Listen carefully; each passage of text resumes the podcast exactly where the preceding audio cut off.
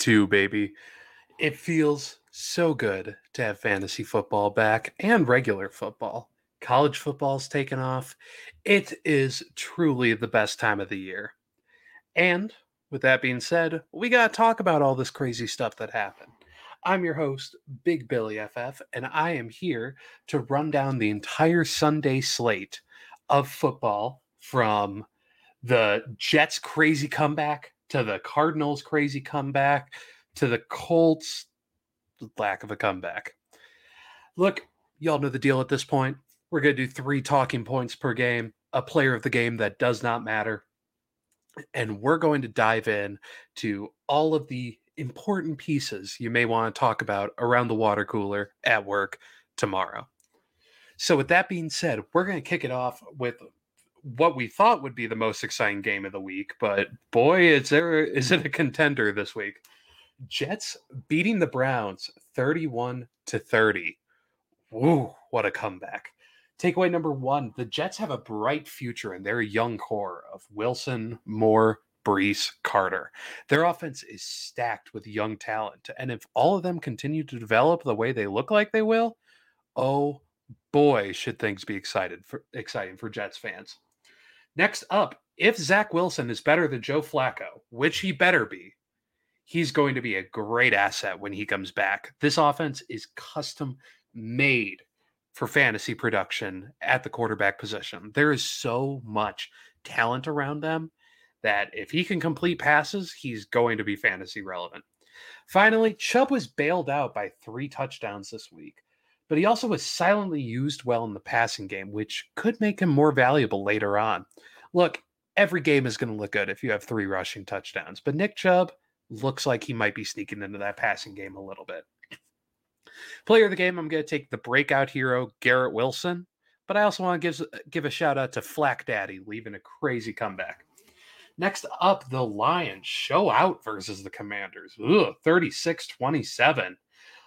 First off, Amon-Ra St. Brown is going to push to be a dynasty wide receiver one. He feels like the next Deebo that we keep attributing to different players. He just feels like the offense runs through him. It's a great choice if it does. Next up, the Commanders could produce a ton of fantasy value with how poor their defense looks. They could be moving into Falcons territory where they're always down and always airing the ball out. Finally, Samuel and Dotson are legit. You should buy them in redraft. If there's still a situation where they're on waivers, you need to go get them. Player of the game, I'm going to take Amon-Ra St. Brown because there's only so many jokes I can make, and the dude deserves it. Next up, the Bucks beat out the Saints 20 to 10. First off, Fournette is going to keep being valuable, especially if Bucks players keep going out of commission. Look, Julio, Godwin, Gage even being a little beat up through the preseason. Fournette's to keep being valuable because he's the consistency in this offense. If you can get him, get him. Next up, Michael Thomas is back he just feels like himself. And with better quarterback play, which they should get next year, I, I think Michael Thomas is just Michael Thomas again. Finally, Tom Brady is looking human this year. Not not bad. He just doesn't look like himself. And I think it should be interesting to follow that moving forward. Player of the game, I'm going to take the fight between Lattimore and Evans. Great television there. Next up, the 2 0 undefeated Giants take down the Panthers 19 to 16. It's funny to it's funny to talk up the Giants and immediately lead with I don't want a Giants player in fantasy. I just don't. I, I don't think there's any value there. Next up, CMC keeps bailing himself out. Bad games are going to come for CMC. He keeps breaking out these large runs, but I he just doesn't look like the same level of dominance that we had seen previously. I think some bad games are going to come for CMC moving forward. Next up, Carolina is going to be in play for the number one overall pick. Their offense looks horrible, and their defense does not look like the level that they were at last year. Carolina might be making a play for that number one overall pick next year. Next up, the Patriots on the nationally broadcast Sunday slate take down the Steelers 17 to 14. First off, whoever is making these national broadcasts, putting the Patriots and Steelers and Bucks and Saints on national bad call, uh, rough call, especially looking at some of the games from this morning slate. First off, be wary of Najee. Without a touchdown, he feels very dull. He's inefficient. He's playing through behind a rough offensive line. And if the passing game in that offense gets better, I think he loses one of the few things still keeping him relevant. Next up, Jakobi Meyers is going to be the guy to hold in the Pats offense, but avoid him if possible.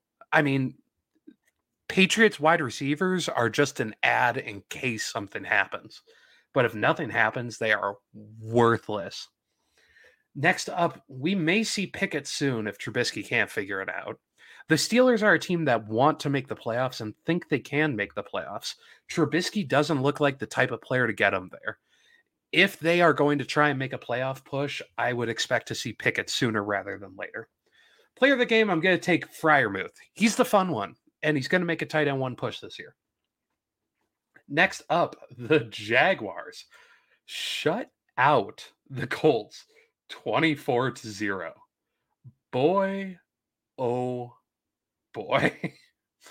Takeaway number one the Colts cannot play in Jacksonville, but Matt Ryan looks bad.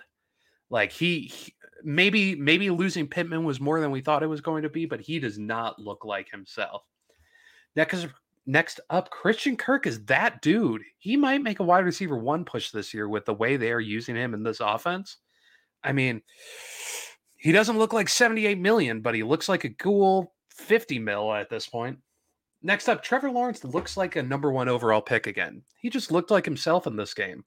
Whether that's the Colts defense being worse than we thought, or if just playing at home helped him out, but he looked like the player they drafted.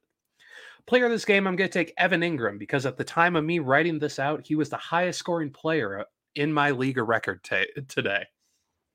Next up, the Dolphins win a game of the year candidate over the Ravens 42 to 38. Look, I get it. Tua will get shaded for only winning on broken coverages. I know there isn't a video option here, but there was air quotes around that. But he made multiple MVP level throws in this game that will not make it on the YouTube highlights. Go back and watch this game. Tua is performing at an impressive rate. And if his deep ball keeps being good enough to hit Tyreek and Waddle down the field, oh boy, is he going to be a fantasy steal this year. Next up, Waddle and Hill can both smash in the same game. Look, I know it had to be a shootout, but this it, this seems like just a sign of what's to come. If they need to and they're going to be down in the games, which I mean, they got two games against the Bills this year, Waddle and Hill can both hit in the same game. Next up, the Ravens offense is a two man race, but keep an eye on Isaiah Likely. He could potentially become that third option there, and he's sh- showing out a little bit more each week. Player of the game, I'm going to take Tua. That's it. Just Tua. Good for him. It feels good. Next up, the Falcons almost upset the Rams. First off, Stafford does not look like himself, but that doesn't really matter to the Rams offense. If you have fantasy assets in that offense, they can produce with Stafford still being disappointed. And if he keeps throwing multiple interceptions, Stafford is going to be disappointing. You're just handing your handicapping yourself by 4 points each week if Stafford keeps throwing like that. It's rough. Next up, Henderson still looks like the best of the Rams backfield. Akers got a lot of play in this game, but Henderson just looks like the better player. Next up, the Ravens off. Oh, oh, I was backing up. Next up, start getting worried about Kyle Pitts. The Falcons put up 20, more than 20 points, and Kyle Pitts had two receptions. It's not a good sign. It's not a good sign. And I don't think it's a coincidence that player of the game, Drake London, came in and all of a sudden Kyle Pitts is nothing. Player of the game, Drake London, for being the most interesting rookie through two weeks. Next up, the 49ers overcome a gruesome, gruesome injury to their franchise quarterback and beat the Seahawks 27 7. First off, the 49ers are sketchy for fantasy, but hopefully some consistency at QB will help that out.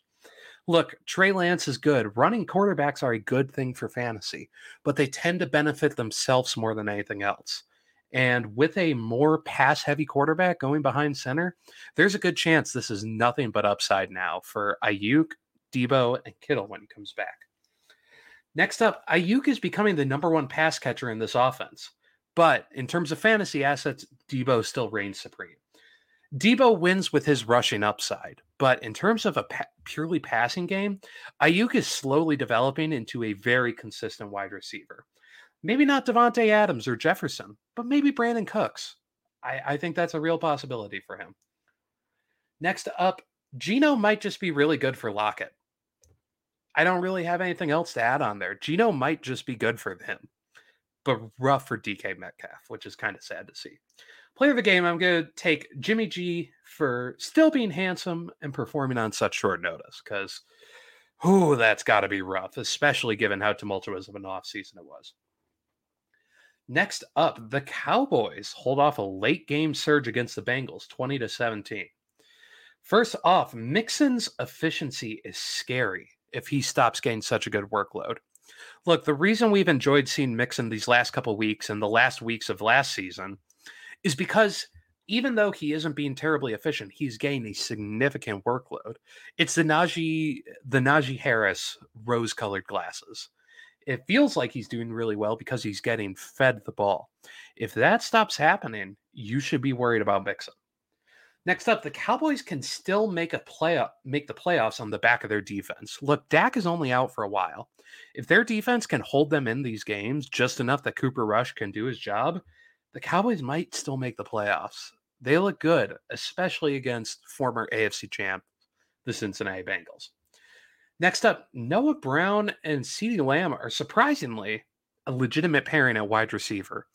And I think Noah Brown might be a sneaky sleeper moving forward, even if Michael Gallup comes back, because I don't think he's seen his immediate workload right away. Noah Brown is interesting. Next up, the Broncos pull a late surge to beat the Texans 16 to 9. First off, Sutton is a high end wide receiver too, especially if Jeudy misses time. He's going to be that volume dependent player, but he has every opportunity to pull up seven catches on 100 yards each week. And especially if the Broncos are going to need to keep winning these late game games. Because boy, did they not look their passing game not look good against the Texans of all teams. Next up, Dameon Pierce is back as the RB1 in Houston. He is valuable. And he didn't really show out this game because he didn't get in the end zone. But if he starts getting in the end zone, Dameon Pierce is going to make a high end RB2 push with his workload if this continues. Finally, Broncos fans should be worried about Russell Wilson's performance this week. Look, the final stat line looks okay, but there was a point in this game where he was completing less than a third of his passes. If Russell Wilson can't figure it out, the Broncos franchise might be tanked for the foreseeable future because he is on a big contract for the near future. It it's scary if you're a Broncos fan right now. Player of the game, I'm going to take Courtland Sutton because I couldn't come up with any good jokes. Next up, the Cardinals make a crazy comeback to beat the Raiders. Takeaway number one Marquise Brown may be better as a number two target. Look, when DeAndre Hopkins comes back and he is not lining up against number one cornerbacks each game, I think Marquise Brown is going to be possibly even more valuable than he is as the number one. There's a lot of good here for Marquise Brown. He might produce as a low end wide receiver two, high end wide receiver three before Hopkins comes back, but there's a legitimate chance there's two wide receiver twos in that offense when Hopkins is back. Next up, Dortch is going to be a valuable asset, at least until Hopkins comes back. He is being used as the number two, maybe even number one wide receiver in this offense, and he's succeeding in that role. I think there's a legitimate chance if Dortch keeps performing like he does, he just has Rondale Moore's job for the foreseeable future.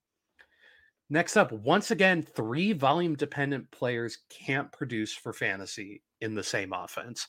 Looking at you, Renfrow, Waller, and Adams. Adams got bailed out with a touchdown, but if it weren't for that, we'd be looking at a very bad game for him. And I think that's going to be the status quo. You're just rolling the dice to see which one of those three hit. Player of the game, I'm going to take Kyler Murray for just willing a win out of this game because boy, oh boy, did he make this win happen. Next up, the Packers beat the Bears 27 to 10. late night game here for the Packers, and it felt good to watch them win again. First off, Packers wide receivers are going to be boring. If you're playing them in fantasy, redraft, dynasty, I don't care. They may need a touchdown for them to be relevant. You're not going to see these high volume, high yardage games from them unless one of them starts pulling away. Lazard looked good. He's not going to be volume heavy. Watson looked okay in the few times he touched the ball. Not going to be volume heavy. Watkins looked excited, had three receptions. Like, volume is not going to be on the friendly side of these Packers wide receivers. Next up, the Bears feel like what people say the Ravens are. The the Bears feel like a run first team that does not have a huge pie in terms of passing. Justin Fields did not throw the ball a lot in this game. He did not produce significantly when he threw the ball, and the game lied almost completely on the back of the run game. Next up, both Packers RBs will be fantasy re- relevant, but it will be hard for them to be at the same time. Jones and Dillon are both focal points of this offense, but it feels like we're going to have a lot of Jones weeks and Dillon weeks. We're not going to continuously see them hit back to back, and that kind of makes them scary for redraft. Player of the game, I'm going to take David Montgomery becoming a Hall of Famer as soon as I decide I don't want him. That's rough. And with that, we have cleared every single game from the Sunday slate.